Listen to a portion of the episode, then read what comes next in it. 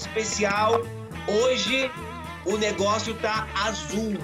Tá ou não tá, Igão, Netão? Como é que vocês estão? Fala, meus companheiros. E eu sou amigo íntimo do John Mayo. Ah, pronto. Isso é verdade. Ah, pronto. Como assim? Peraí. Que isso, Depois- Igão? Que história é essa aí, Igão? É, vai ter que contar aí no, no meio do podcast. Hoje, cara, emocionadíssimo, um dos discos da minha vida, uma das maiores influências em tudo da música. É bom, é bom. É bom, é top. É, pra gente começar, é, qual, a gente já fala sobre qual álbum, Neto? A gente A gente sobre. sabe que tem, tem Deus nessa. Tem o Deus nessa banda. Há quem diga. A gente vai falar Há sobre o, o disco Blues Breakers é, com Eric Clapton, do John Mayo. De 66, o disco que tá fazendo é, 65. Não, 55 anos. Agora. Certo? E vamos bater um papo sobre, cara. Tem bastante coisa pra falar. É um disco muito importante. E a gente gosta pra caramba.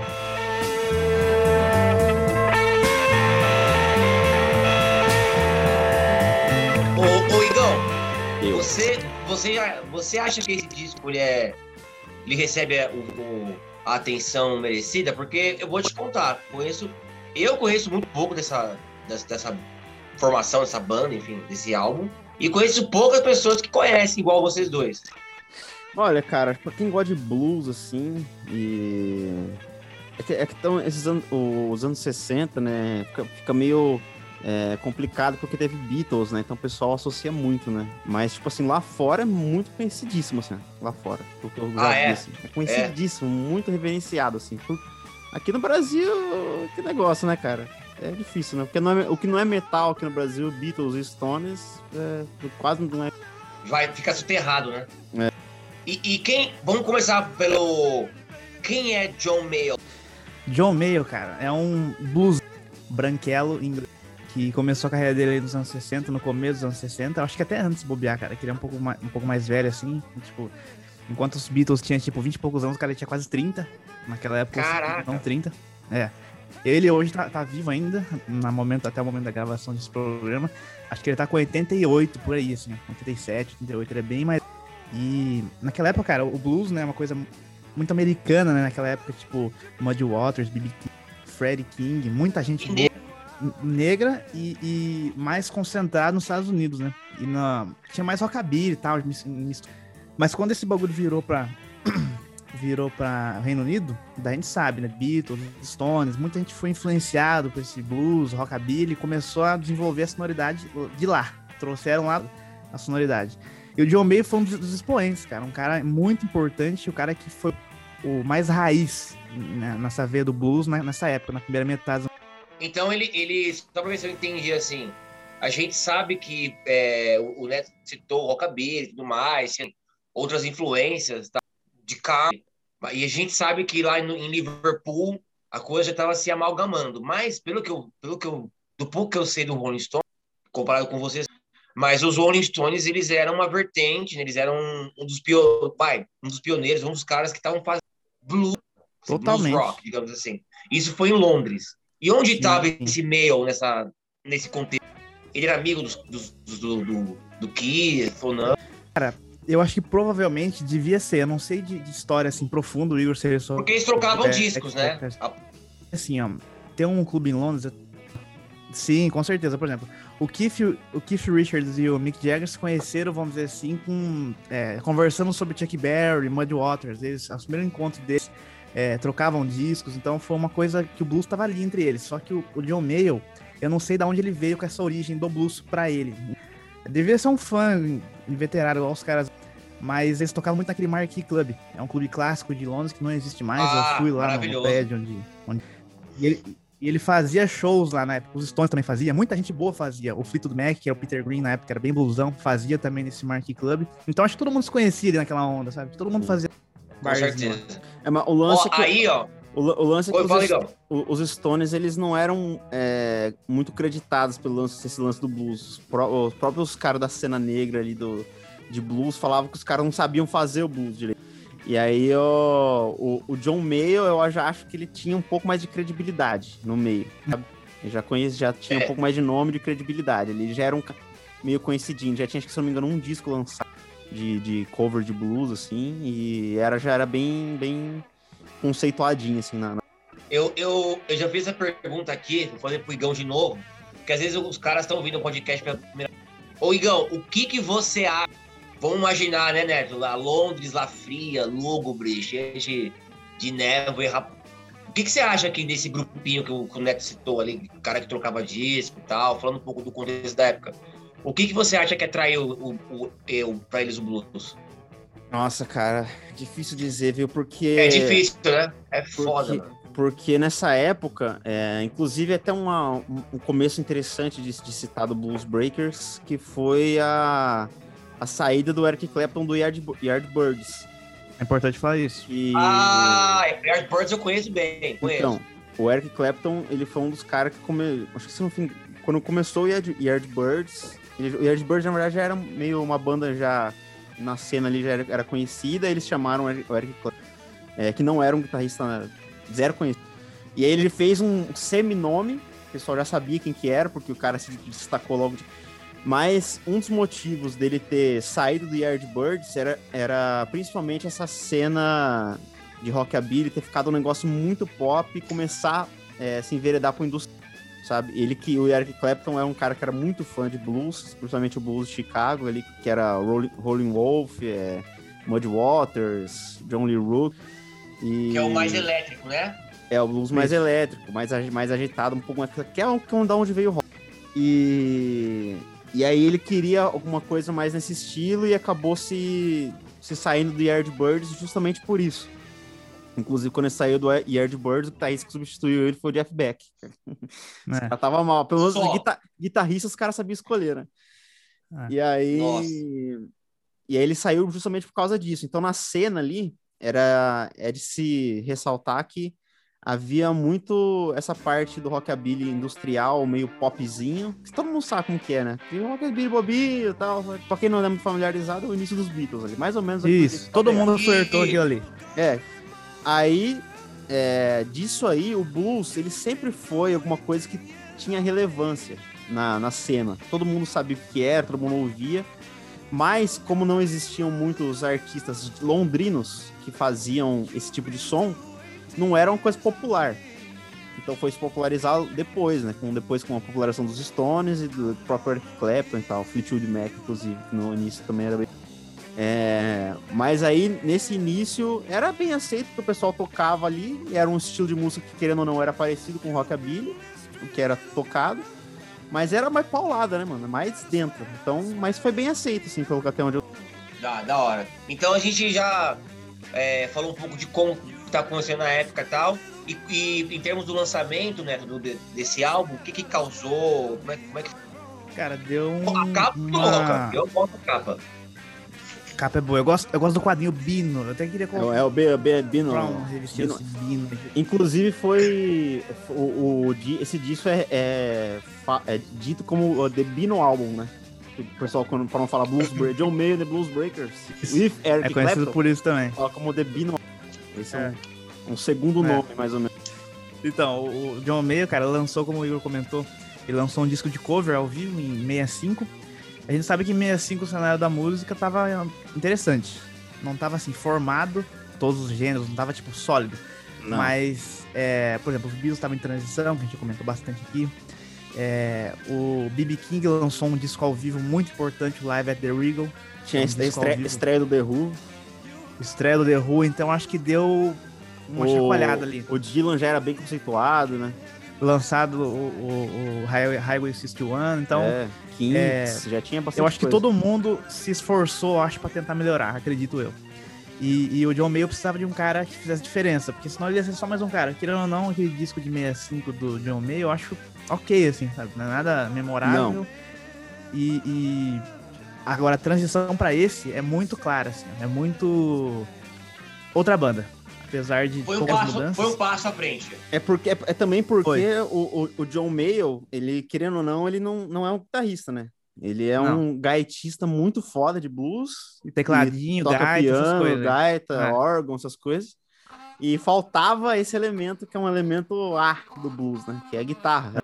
Que na e esse elemento foi o Clapton? E esse elemento foi, foi o Clapton. E foi como o Clapton tava...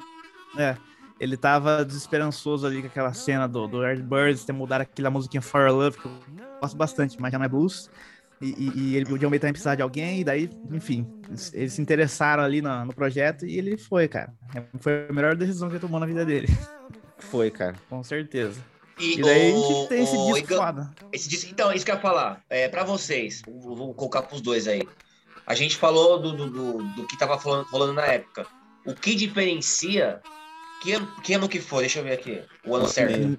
66. O lançamento dele. Ah, 66 tinha coisa boa pra caramba. Tinha coisa boa pra caramba. O que diferencia? Então, era uma transição. Pet Sounds, Revolver. Caralho, tinha Cara, muita coisa. Eu acredito que, como ele comentou. Blonde on Blonde, como do, ele comentou. Do, do, do, do, do Bob Dylan desse Blonde on Blonde. Dylan. Cara, tem bastante coisa interessante, cara. O, o, acho que como ele comentou, eu acho que a pressão, que nunca foi antes vista em blues, eu acho, em termos de estúdio, eu acho que não, não se via ao vivo, pode ser. Mas em estúdio acho que era tudo meio magro até então. E, e, e, a banda como um todo tá bem potente assim no disco. E a guitarra do Clapton, a gente vai falar bastante aqui. Eu acho que é a grande diferença que dos outros discos da época. Eu acho que foi uma ruptura total. E lembrando que antes de Jimi Hendrix ter estreado, ele já não, veio com é... essa força. Fala um pouquinho mais disso aí, Gão, dessa pressão do, do aspecto sonoro. Não entendi. Cara, essa, isso aí é um, é, o cap, é um capítulo para mim que é o principal desse disco, que é sobre pensar essa disruptura da guitarra. Não existia, vou, vou afirmar aqui, não existia um guitarrista branco como Eric Clapton naquela época. Não existia. Não existia. Ou era do blues, negão, não, não era do mesmo nível do Eric Clapton naquela época. Era um cara de estúdio que cumpriu um papel, acho. É, até não então, é, até então. É, o próprio Jeff Beck, o Peter Green já era da época, não, não, cara, não se aproximava, assim, os caras não tinham a personalidade que o Eric Clapton e, a, e a, o puritanismo que ele tinha com, com o blues, sabe, o Eric Clapton. E tipo assim, todo mundo sabe que o Clapton é um gênio da guitarra, e já naquela época o cara fazia coisas diferentes do blues. Ele não tocava Muito blues jovem. pelo blues, entendeu? Ele faz, colocava o blues, a forma do blues, só que ele ele incrementava um novo elemento dele. E na... Então foi pensado. Não sei se ah, foi mano. pensado, acho que é só puro feeling, cara. É... Inclusive, muito desse. desse Agora, vale, vale é... só.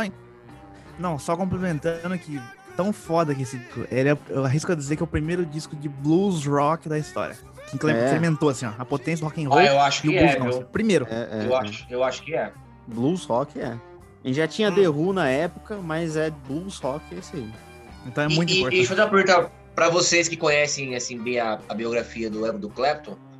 Ele se sentia como tal ou então, cara, maluco era de, de boa?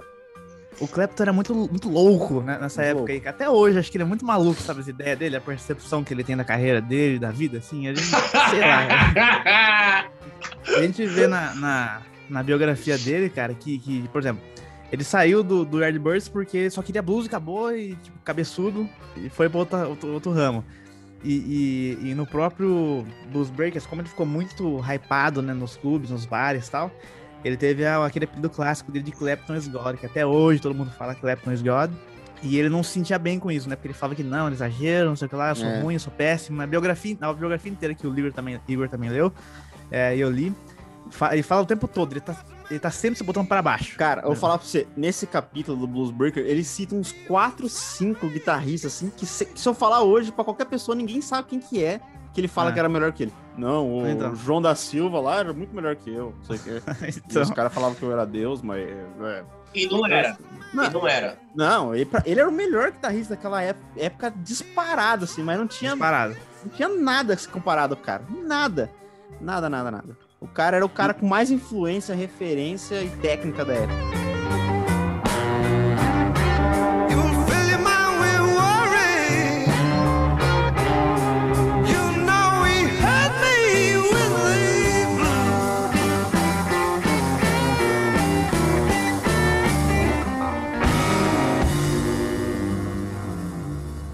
E, e é engraçado isso aí, né? Porque, tipo, por exemplo, é, para quem assistiu aquele filme Cinzas lá do. É, que fala sobre o, o Dali, fala sobre o Picasso, quem assistiu também aquele do Anthony Hopkins, o Picasso, você viu como muda a cabeça dos caras, né? Tipo, e das cenas, né? Por exemplo, Sim. lá aqueles pintores que vieram da Espanha e foram para Paris, todos eles se achavam deuses. E, por exemplo, você vê em cenas de música e tal, assim, tipo, Nova York, todo mundo se achava em certos momentos o deus tal. O Clapton se sentia uma, um bosta, né? Era mais ou Bosta. menos essa. Mais ou menos isso. É. É, bem humilde. Puta merda. E, e nessa época, é, é, pichações escrito Clapton's God começaram a se espalhar em Londres. Vários cantos de Londres É. tem, tem as pichações e tem aquela mais famosa, que é muito foda. Tem, uso até de, de, de, sabe, de quadro em casa, que é Clapton's God e tem uma senhora com um cachorro urinando Ah, eu vi. É numa, é uma estação de metrô, né? Uma estação de Inclusive, metrô. eu fui, eu fui nesse lugar, cara. É próximo. É próximo ao metrô. Inclusive, Oi, eu fui, eu até no Instagram, vou mostrar aqui, ó. Aqui, ó. Eu fui no, tipo, no mesmo lugar lá, original, onde hoje não tem mais Onde é que é, né? Mas, cara, é pertinho do estádio do Arsenal. Quem pesquisar o Nossa. Arsenal, você consegue no- enxergar o estádio do tem Arsenal um daqui. nome certo. Deixa eu só dar uma olhada aqui. É. É, é longe pra caramba, E então, hein? Não tem mais lugar, mas eu... é longe. Mas é, ficou bem famoso. Acho que os caras deviam ter deixado esse negócio, que é muito foda. Enquanto, É, enquanto, o Igor, Mas e ele se incomodava muito, cara, com isso. enquanto o Igor procura aí, é. é Aqui, ó. então a É. gente falou sobre. Na, na parede Show. da estação do metrô de I, Islington. Sei lá como que fala isso aqui. Islington. Islington. Islington. É Ah. o metrô de Islington. Bom, Tem então pra vários quem, lugares. pra quem for pra Londres aí, falando sério, acho que esse lugar é muito top pra conhecer. E também a casa do Fred, né? Que também é de boa. A casa do Fred É. é, é pertinho do centro, né, Neto? É tranquilo. E tá lá, né? Tipo, idêntico. Tá tudo lá. E Não dá tudo pra igual, entrar, eu- mas. Eu lembro que É, a você gente passou lá. lá, de, de busão, né? A gente tava no, no- em cima lá no, no, no dock, no deck de cima. E eu nem sabia, mano. Aí você falou assim: ó, aqui é a casa do Fred. Foi passar É. aqui todo dia pra trampar. Que Cara, é muito ódio. A Londres é Londres. Que é foda. É, então, ó, só pra gente fechar esse capítulo do Clapton, engraçado, né? Quem tá em casa aí deve estar falando, nossa, mas só falar do Clapton.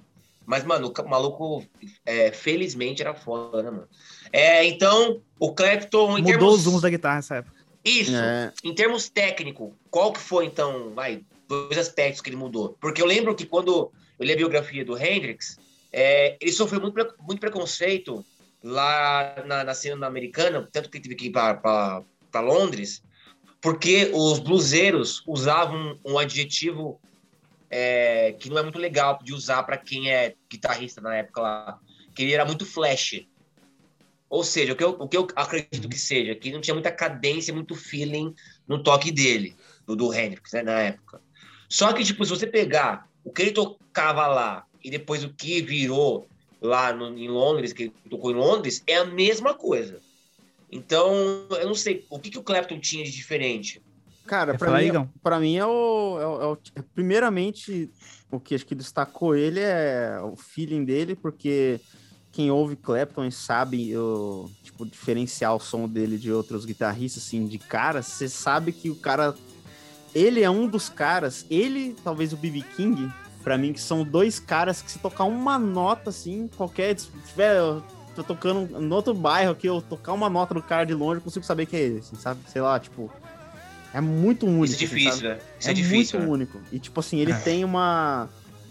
Um jeito de tocar tão perfeito, assim. O próprio Biofá, que a gente cita tanto aqui, fala, né? Que ele é um. O Eric Clapton é um cara que não erra, praticamente. Tipo, não erra. Toca perfeito, assim, hi- hiper limpo, perfeito. E pra mim é. É. o cara que mais sola, mais. O melhor solo de todos, assim. Tipo, o cara é muito Solos. foda. E o feeling do cara é, é foda. E aí, uma outra parte que seria importante dizer nessa época foi o timbre, né? É, da guitarra dele. Que no caso era uma Les Paul. É, Era gordo. Pl- plugado numa Marshall.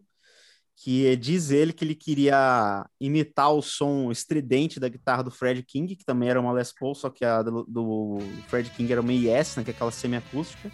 E pra quem conhece Fred King aí, que não conhece, vai ouvir, é um som mega estridente, assim, mega estridente. O Fred King usava Como é uma... que é? É uma Yes, deixa eu ver aqui, imagina. É, uma, yes, uma Les Gibson Paul. É, vermelha. E o Fred King usava uma, um amplificador da Fender, né, tal, tipo, mega estridente, assim, muito estridente é o, o som da guitarra dele. Já tinha overdrive naquela época e tudo, porém o som da válvula, que é o que foi se tornar o som do, basicamente da guitarra dos anos 70, é, veio do Eric Clapton. Basicamente é isso. Essa é, pra mim, a maior herança desse disco e o que foi transformar o Eric Clapton no Eric Clapton mais pra frente foi ele ter é, dado essa cara da válvula e, da, e, e, dos captadores da Les Paul, né? Que ele usava o, oh, o, Pode falar. Essa Gibson é essa aqui, né? Essa. Essa aí era do, é do Fred King. A Bonita, hein? É, a do Clapton era uma Les Paul. Normal. A Les Paul é a do ela, ela era sólida. É, a do Jim Page, Slash, né? Todo mundo sabe qual que é. Isso. Por Aí, isso que... É, linda, hein? Linda. Não, por isso que o Jimmy, Jimmy Hendrix e o Clapton são tão únicos, né? Na história do rock, estão num panteão acima de todo mundo. Porque o em meia meio o Clapton revolucionou esse estilo mais encorpado da guitarra, da criatividade. E o Jimmy em 67, no ano seguinte, veio com a agressividade junto com essa pegada misturado ali do Clapton. E os dois tipo, basearam é. o som da guitarra, como o Igor falou, nos últimos, sei lá, é. nos próximos 10, 15 anos. E, e para deixar claro que não, não, existiam, não existiam, até onde eu sei, pedais de efeito nessa época. Eram basicamente os efeitos do, da, que vinham no, no amplificador, né? Que era o reverb normal, coros e tal. E o Clapton, ele diz, deixa claro que ele deixava o som do, do amplificador no máximo o som da guitarra e o som da guitarra no máximo. Aí ele usava o captador da ponte ali, é, perto do. aquele mais de baixo aqui. E deixava no máximo. E aí ele falava que deixava o, ressoar o, o vibrato do dedo dele para dar aquele feedback lá. E é isso que dava aquela puta distorcida, assim, sabe, no, no som. E, é, e, então, e, e, isso, e isso... o Hendrix trouxe um pouco de velocidade também, né? Um pouco de velocidade, Sim. agressividade, é. como o Neto falou, né? É, cara, o som do rock and roll era muito magro, cara, meia meia. Você é. pega meia meia mesmo, tem todas as bandas, Beat Boys, tudo... É, magrinho. Muito... É, magre... magrelíssimo. E aí o e depois o cara veio desse jeito. É, é, então. E esse disco, inclusive, ele foi gravado meio ao vivo também, né? Disse Sim. ele que foi gravado até rápido demais, assim, muito rápido, ao vivo, com o set que, que eles tocavam ao vivo e tal. E isso que fez ter esse som aí, tá ligado? Então, esse som para mim é a grande herança desse, desse disco aí. Olha, olha que loucura, Neto. É, agora eu tô pensando aqui, né? Que eu, eu, eu estudei um pouco mais sobre Hendrix, sobre Clapton muito pouco, né? Uhum. Aí vocês falaram que ele era um cara meio inseguro, né? Você vê, isso que o Igão e você tá falando, tipo assim, coloca o cara. Acho que quando o Hendrix apareceu naquele, naquele clube lá que os caras que o que o, o cara do Animals colocou ele para fazer uma jam com eles, colocava o, o Clapton num panteão acima do Hendrix naquela, naquele dia, até Sim. aquele momento. E quando, diz a lenda, não sei se, se é verdade, né? Quando o Hendrix subiu no palco, falou que o Clapton ele, tipo assim, a, a, vida dele acabou. É bem isso. E tudo que lança, sempre que até depois, pulando aí, a história não tem nem muito a ver ele pega e fala, puta, eu lancei o Israel, achei que tinha feito alguma coisa, o Hendrix lançou Are You Experience, eu vi que não fiz nada. Então, tipo assim, sabe? Toda vez ele fala que é um lixo tudo que ele faz. Nada a ver, né? Ah, é muito Nada louco. a ver. É, é umas pira, né, mano? Não, é, se ele se for perguntar, ele vai achar que o Hendrix é 30 milhões de vezes melhor que ele. Anos luz, né? Os caras, porra. Entendeu? Que é o que, basicamente, é. o que eu acharia do Hendrix comparado a mim como guitarrista, o Clapton acha também. Tipo isso. É, tem, é, isso, isso é legal. É, é, isso é muito legal, porque assim, você pega o John, o John Lennon, a gente que é fã do John Lennon, a gente tem uma brincadeira, a gente fala assim, qual música, qual, qual obra-prima dele ele mijou em cima? Porque todas as músicas boas que ele fez, ou a maioria, ele pega e fala que é uma bosta, que não sei o quê. E as músicas merda, ele fala, pô, isso aqui foi para mim, foi um, um marco. Você fala, caralho, mas, pô, o que tem a ver, mano? É. Então, assim, vai é, entender a cabeça desses caras.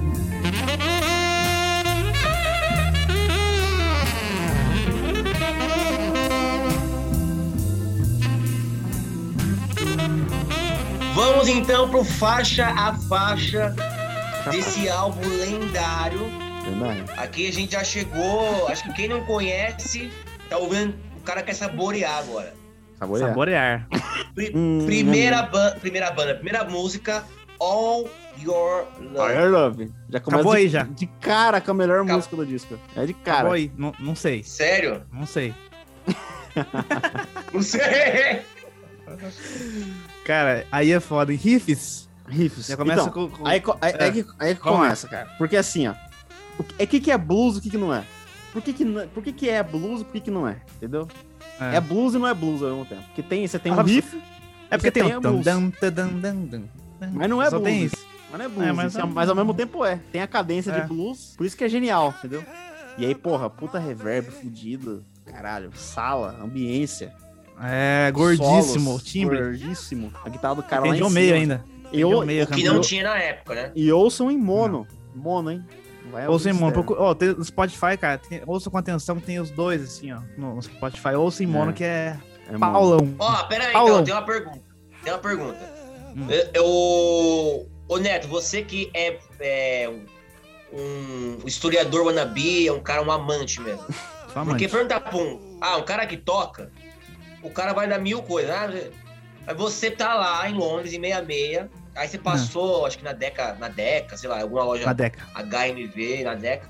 Aí você viu esse álbum, você chegou em casa, comprou, botou. O que que te deu? Tipo, sai correndo, Ah, e tem dá uma explodida. assusta, né? Dá uma explodida na cabeça, eu acho. Você tá, se você tiver essa coleção de blusas, você tá no meio do negócio de blusa. Aí você tá lá com o dedinho lá procurando, aí você puxa lá. Mas será que tava no blues? Será que no É, blues? acho que sim, né? Acho que sim. Acho que E- sim, é, acho que sim. Acho que sim. E você pega um, um negócio tão revolucionário desse tipo, cara, dá um, né? Dá uma explodida, né? Dá uma bugada. É foda, é foda. É igual qualquer, sei lá, o primeiro do Black Sabbath. Você dá ouve isso, que isso? Você fica meio. Não, no Black Cara. Sabbath você sai correndo. No Black Sabbath. eu eu acho que a maluco, cara. ruptura do rap- é, a ruptura do Black Sabbath foi uma das, das mais fortes. Uma das cara. maiores, uma das Assim. maiores. E esse, cara, não fica muito atrás em termos de blues, não, velho. Em termos de tudo. Porque no próprio rock não tinha essa, né? Que nem, tinha umas pauladinhas, assim, uns bandas de surf, meio porrada, assim, beleza. Mas que esse timbre, Cara, não tinha. você para pra pensar que não existia um guitarrista assim no mundo, cara. Não, é não. tipo isso, não existia nada na guitarra sendo feito assim. não, não tinha um disco que, que colocava num pedestal a guitarra. Não, Entendeu? desse jeito Era mais Você a tinha canção. coisas de blues, mas o blues é diferente, cara. Não é isso, entendeu? O blues é É. isso, mas ele é misturado com o rock, com o blues, entendeu? É um Ele é e rock. não é. Ele é e não é o blues. O blues puro não é, É- isso. Tem isso, é tem estranho. aí, mas não é só isso, entendeu? Sim. Mas E é, é estranho, Love? é estranho porque o, o- na biografia do Hendrix não cita ele sendo fã do Clapton, cara. Tipo assim, antes, tá ligado? Tipo, ah. Então você vê que os dois estavam em mundos é, que meio que se orbitavam, mas eram mundos que não chocavam e não sabiam da. Não eram cientes um do outro. É muito estranho isso, né, mano? Acho que é porque não tinha internet, essas porra. É... Mas enfim, Our Love, vai lembrar que não é uma música do, do- deles, é do Otis Rush, que é um bluseiro muito bom também. E muito provavelmente deve ser a melhor música do disco, aqui tem outra que eu gosto muito. Mas é a mais marcante de fato é essa daí, é a que representa o disco. É isso aí. É. E tem uma instrumental, né? Hideaway, É, boa. É Freddie. King, que, Freddie que King. foi quem compôs. E muito boa. Mas não tem música ruim, não tem. É um disco perfeito, Mas aí- na minha opinião. Mas aí tem uma, uma que aqui uma composição do Mail, né? Que é a Little Gal. Little Little Girl Girl. and Other Man são parecidas, famosa. na minha opinião. É, E foi o Mail que compôs, né? foi. Cara, e, São e a outras guitarra duas, né? dessa música, pelo amor de Deus, cara. Altíssimo. Sim. Muito alto. Cara. Você ouve no vinil, ô Igão? Quê? Você tem vinil na sua casa aí? Um- Desse, infelizmente, por enquanto. não. Esse eu consegui, velho. Esse eu consegui um. Eu, eu- eu lembro que você mostrou, você mostrou na, numa gravação essa aqui, não mostrou, né? Não sei se foi aqui, cara. Acho que não. Mas eu. Você- ah, você mandou foto, então. Acho que eu mandei foto, mas eu tenho a reedição, né? Não tenho da época. E, porra, é muito Ah, bonito. claro, claro. Você, você achou bonito. onde? Eu achei nessas lojinhas do centro lá, mano, de Londres, cara. Achei fácil, velho. Fácil achar. Você tem lá de boa, assim. É muito reverenciado, né? Tem uma ala só o John Mayer nas lojas. Você consegue achar. Have you heard about my baby?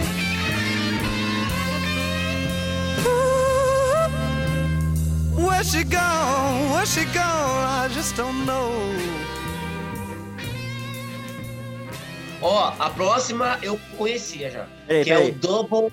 Oi. A- a- a- a- é, é- é bom lembrar que o baixista é um cara chamado John McVie. Foi um dos caras, um dos Hum. fundadores do Fleetwood Mac depois. Total. Muito bem lembrado. Ah, tá. Baixista. Muito Legal. bem lembrado. Ó, aí na próxima a gente tem o Double Cross Time. Essa, essa eu conhecia. já. Another Man. A gente, a gente emendou. Eu emendei. Ah, Another Man? Another Man. Ah, tá. É, Another Man que é uma comentar música só com a, com a gaitinha do... E o John Mayer Isso. cantando. É, a E- gaitinha é um, é um, um fator, né? É um Bem- fator, bem- é, porque a- o, o. John Mayer, o principal instrumento dele que nos discos se é, fica proeminente é, a- é a gaita dele, que inclusive É é um excelente, excelente gaitista de blues. Sim. E Double Crossing Time, se eu não me engano, é o Clapton cantando, né? É, um cantando muito bom. também com o John Mayer no teclado. No tec- no Porra, cara, é um dos melhores também, uma das melhores disco, muito boa. Aí Ó, a a, próxima... gente. É. A gente só queria já que- registrado aqui, a gente falou muito sobre isso é, no, no especial Leila. Nós somos fãs da voz do Clapton. Que eu vejo Muito. poucas pessoas reconhecendo isso, não é, Neto? Porra, puta cantor, ainda mais no, no, no Leila, mano, ele deu aula, gosto, de verdade, assim, deu aula. Ninguém É fala nada do cara cantando. Ah, não sei, os caras esquecem, é que ele não morreu. Quando ele morrer, você vai ver. É. E porque ele é, e porque ele é muito, porque ele é muito melhor guitarrista do que cantor, né? Daí acho que Isso, aí eu ofusco um pouco. É o Fusco. É. né? Mas o What I Say, pra mim, se bobear é melhor. É Ray Charles, esse aí, que é um clássico Ah, Ray vê. Charles, né, cara? porra, cara, assim, e, e uma versão assim, ó, nossa, cara, Pauladaça. sei lá, é muito foda. Tem um solo, solo de bateria no Solo de meio, bateria. muito bom, ó. Muito grande também e bom. E depois ele volta a banda no finalzinho, né? Foda. É, cara, é uma, uma composição dentro da composição.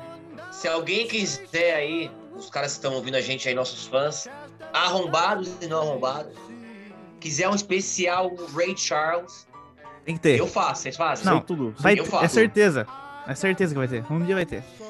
Um dia vai ter, porque Não. essa música What I Say, ela foi uma, uma, outra, uma outra ruptura, viu? Pra quem tá em casa aí e não sabe, ela, ela, ela quebrou muitos paradigmas aí, porque assim, o Ray Charles veio antes. Então, assim, era, mano, ainda Não. assim era um outro mundo, de um outro mundo. Tipo, Não, Ray Charles. Ele quebrou tudo com essa música É, aí. É um capítulo Os Beatles merece- também fizeram uma cover dessa Sim, música. anotem aí. aí, anotem aí. Três horas de podcast Ray Charles. Três horas e três minutos.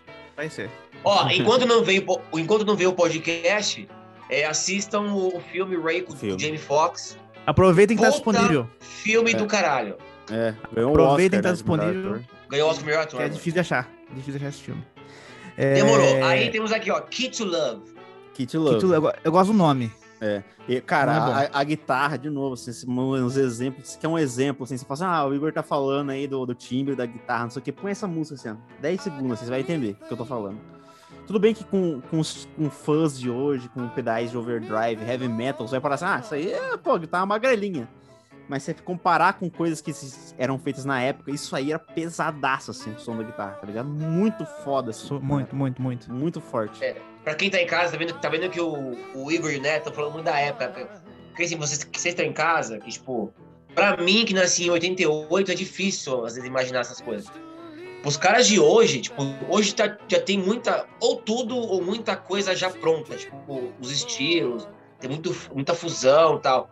Mas a gente tá falando, o, Neto, o Igão falou, não tinha pedal, irmão. Você tem noção do que a gente tá falando? Tipo, não tinha pedal, você tinha que. Né, eu- na época dos Beatles, que eu, que eu, que eu sei das histórias, pra você aprender um acorde tal, um finger picking tal, você ir na casa de um maluco numa outra cidade pro cara te ensinar. Não tinha inter... Mano, era um. Cara, a gente tá falando, tipo assim, é você chegar num, num continente e desbravar o continente. Era, era basicamente isso, né, Neto? 66, Não. 66 é foda, hein? Você Cara, para, para pra forçava pensar que, tipo, 2005 foi ter, acho que, o celular de, tipo, todo mundo, assim. Mano, sem brincadeira. Forçava mu- muita criatividade. Esse que é foda, deixa a gente muito preguiçoso, né, mano, hoje em dia, né? É. Tem o próprio Pink Floyd, cara. Os caras tinham que fazer maracutaia no É. estúdio, aquele barulhinho. Subia na escada e jogava as moedas lá de cima, fazer barulho de moeda, sabe? Porra, é difícil, sabe? É não, é- não era, não, é- não era fácil. Os caras É fizeram foda. muito bom. né? Sim. É, aí a gente tem é, Hershman, acho que fala assim, Hershman Farm. Farm. Quem é esse Bom Moose. Allison? Moose Ellison, cara, é um jazzista muito foda. Muito foda mesmo.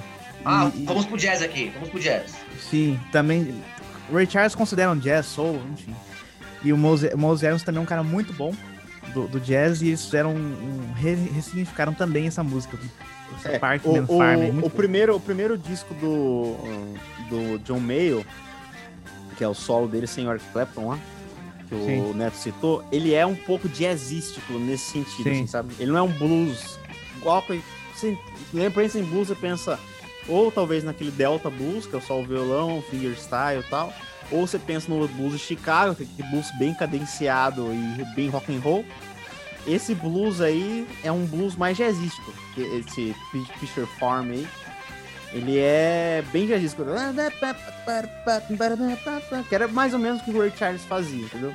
Isso. E, e já, aí, Ah, é- já era uma legal. referência ainda do, do, do John Mayle antigo, assim, mais ou menos. E, e aí a gente tem o Have You Heard, que aí é a composição do meio. Baladinha.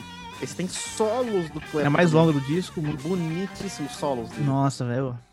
Puta que paroca. Cara, esse disco ele mesmo atrás da outra aqui. É, É. foda. Isso é uma coisa, isso é uma coisa É. muito foda desse disco, que ele quase não tem tempo entre as faixas também. Que isso eu, É, adoro muito. Ele emenda. Nossa, ele emenda. adoro muito, muito, muito. Não dá tempo Ah, de parece cansar. que é um medley.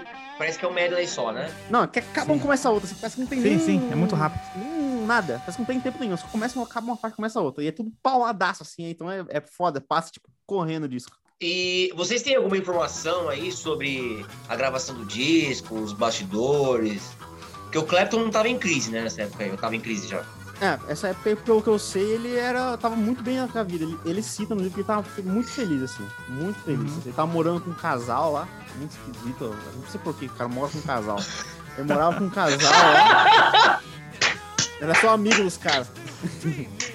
Que E isso, ele tava muito feliz, porque ele tava fazendo um tipo de som que ele nunca tinha feito antes e ele tava conseguindo fazer, entendeu?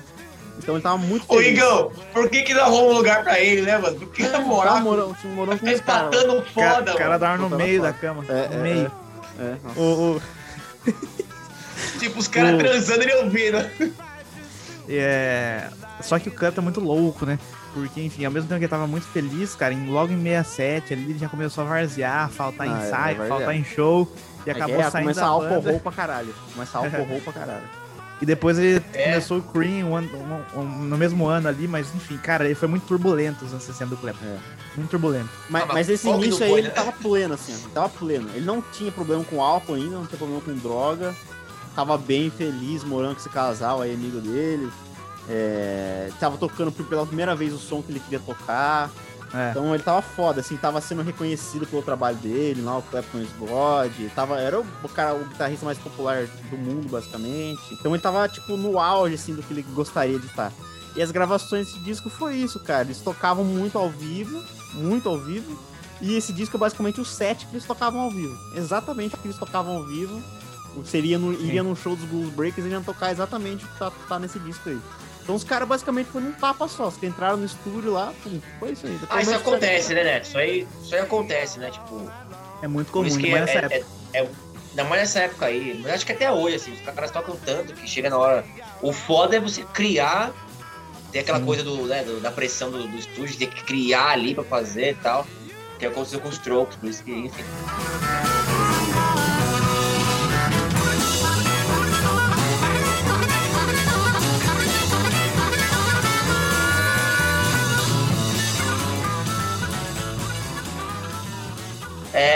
É, Rambling on My Mind. Nossa, Essa aqui é do Clapton cantando. Essa é uma das músicas que eu mais Boa. gosto do disco também. É boa, é boa. Inclu- inclusive, a gente não tá falando tanto, mas assim, várias dessas músicas. é- é- é- quando chegar no final, eu vou citar todas, mas várias dessas músicas são tipo. é, como vamos dizer assim, é, estão dentro de mim, basicamente, da minha alma, como músico, assim, e tipo, toda vez. São basicamente as minhas referências no number one de, de música, tá ligado? Então, peraí, calma. Nos seus top 10, esse álbum tá de vocês? Tá, o meu tá. Pra mim, na minha vida tá. Top 2, é? 3. Não, é, é. Gosto, gosto, pessoal, gosto pessoal. É. Sim, gosto pessoal. Relevância não, Eu não, em top 10 acho que eu não ponho, mas ele tá muito lá em cima, assim, cara. É um dos meus preferidos de verdade, assim, ó. Ouço regularmente, direto, foda. Ele é muito importante top pra mim. 50 tá. Ah, não, 50? Dá pra você inventar tudo. É. não, tá, é, um, é muito importante. É que 10 é muita coisa, talvez, pra mim. Mas é, é. é muito foda, é muito foda. Mas pra mim tá. Pra mim tá. Sim. E essa é do Robert Johnson, né? Que é o Delta é, Blues, pra quem tá pra em casa é aí e não sabe. Aliás, Robert Johnson também dá outro, outro podcast ah, aqui pra gente. Foda. Outro arrombado aí. E aí a gente tem o Stepping Out, que é instrumental. É foda também. Cara, Stepping essa, Out. Essa música. Gosto. Aí agora já chegando no final. É, pra mim, se não- talvez teria, também seria a melhor música do disco não tivesse All Your Love, que é a primeira. Mas, cara, essa música aí, cara, de verdade. Talvez ali, ó, se fosse citar talvez cinco músicas, assim, que são minhas influências na música, essa música estaria entre as cinco, sabe? Caramba. Seria esse nível, assim. Mas é muito foda. Então o pessoal de casa aí vê que, que, que o Igão tá. Hoje eu podcast Dorme, do Igão. dorme de né? conchinha com Blues Breakers. Nossa, eu levo a sério essa porra, mano, na moral, mano. Dorme de conchinha. Ó, essa música, ó, Stepping Out, All Your Love, Little Girl e Rambling on My Mind, My Mind desse disco são, são tipo assim, aquela imagem que eu falo assim, cara, se eu pudesse fazer isso aqui na minha vida, assim, ó. É foda. isso aqui, é isso aqui é o que eu queria mano, pra mim, tá ligado? São tipo, é isso que eu quero passar na guitarra. É basicamente isso. São uma das, Ah. minhas, das minhas maiores referências. Ou- Outro dia a gente pode falar de outras coisas que eu gosto muito, de Page, Led Zeppelin e tal, Slash, o próprio Jimi Hendrix, Fred Sim. King, que é uma das maiores referências do Clapton. É, mas essas músicas e desse disco, inclusive, nossa, pra mim é. Cara, tá ali no. numa- sabe aquelas janelinhas assim de, de criatividade? É uma das coisas que eu sempre vou buscar. Eu vou buscar daí. Certo. Essas são uma, da- uma das E- principais e- fontes que eu bebo. Então, pai, o, o Igão já meio que indicou umas faixas pra ele. Mas antes da gente indicar as faixas, né? Vamos, vamos supor, vai um top 3. Tem essa I, Ain't Right, que é a última do, do disco, né? É, É boa também. É boa. Não acho que seja das melhores, mas esse disco não tem faixa ruim. Não tem faixa ruim. Um cover do Li- Little Walter, Valt, o vulgo Valtinho, e, e, Voltinho. E é muito boa também, fecha bem. é, Fecha é, bem. é- é E- ma- é- é mais aquele estilo que a gente tava falando lá do. Do antigo John Mayer ali, mais jazzístico, né? Do blues Sim. jazzístico ali. Ó, então peraí, ó, tive uma ideia. Vamos fazer assim, cada um, vamos supor, eu não conheci muito bem esse álbum. É, pro pessoal que tá em casa, uma faixa vocês indicam aí pra começar. Não pode me assustar o cara. Eu vou de What I Say. Eu What. I say. What Tá. I Say. Eu vou de. E Little você, Girl. Igão? Little Girl, eu acho que é mais popzinho do disco. Boa. Ninguém falou All Your Love? Achei que você ia falar All Your Love. Eu ah, acho o que Your All Love é bem também... conhecido, mas a Little Girl eu acho que é mais. Sei lá, acho que acho que, acho que a, a que é fácil que junta mais tudo do disco, assim. Acho que mais, melhor traduz o disco, acho que é Little Girl, talvez do lado de All, All Your Love também, mas. Sei lá, Little, Little Girl eu acho que é. Sei lá, sei- acho que você é Boa. mais pop do disco, sei lá, enfim. Ó, essa daí são as nossas indicações pra vocês que estão em casa. A gente troca muita figurinha com vocês no Telegram. Trocamos essa semana bastante. né? A gente queria agradecer. Vai ser lançado depois aqui esse, esse nosso episódio. Mas agradecer a, a repercussão aí do Strokes versus Arctic Monkeys. É, o pessoal gostou bastante. Também são duas bandas mais contemporâneas daqui, né, do nosso tempo. Mas fica a dica que essa- essa- esse álbum aí, gente, é um álbum do caralho. É um disco de caralhaço.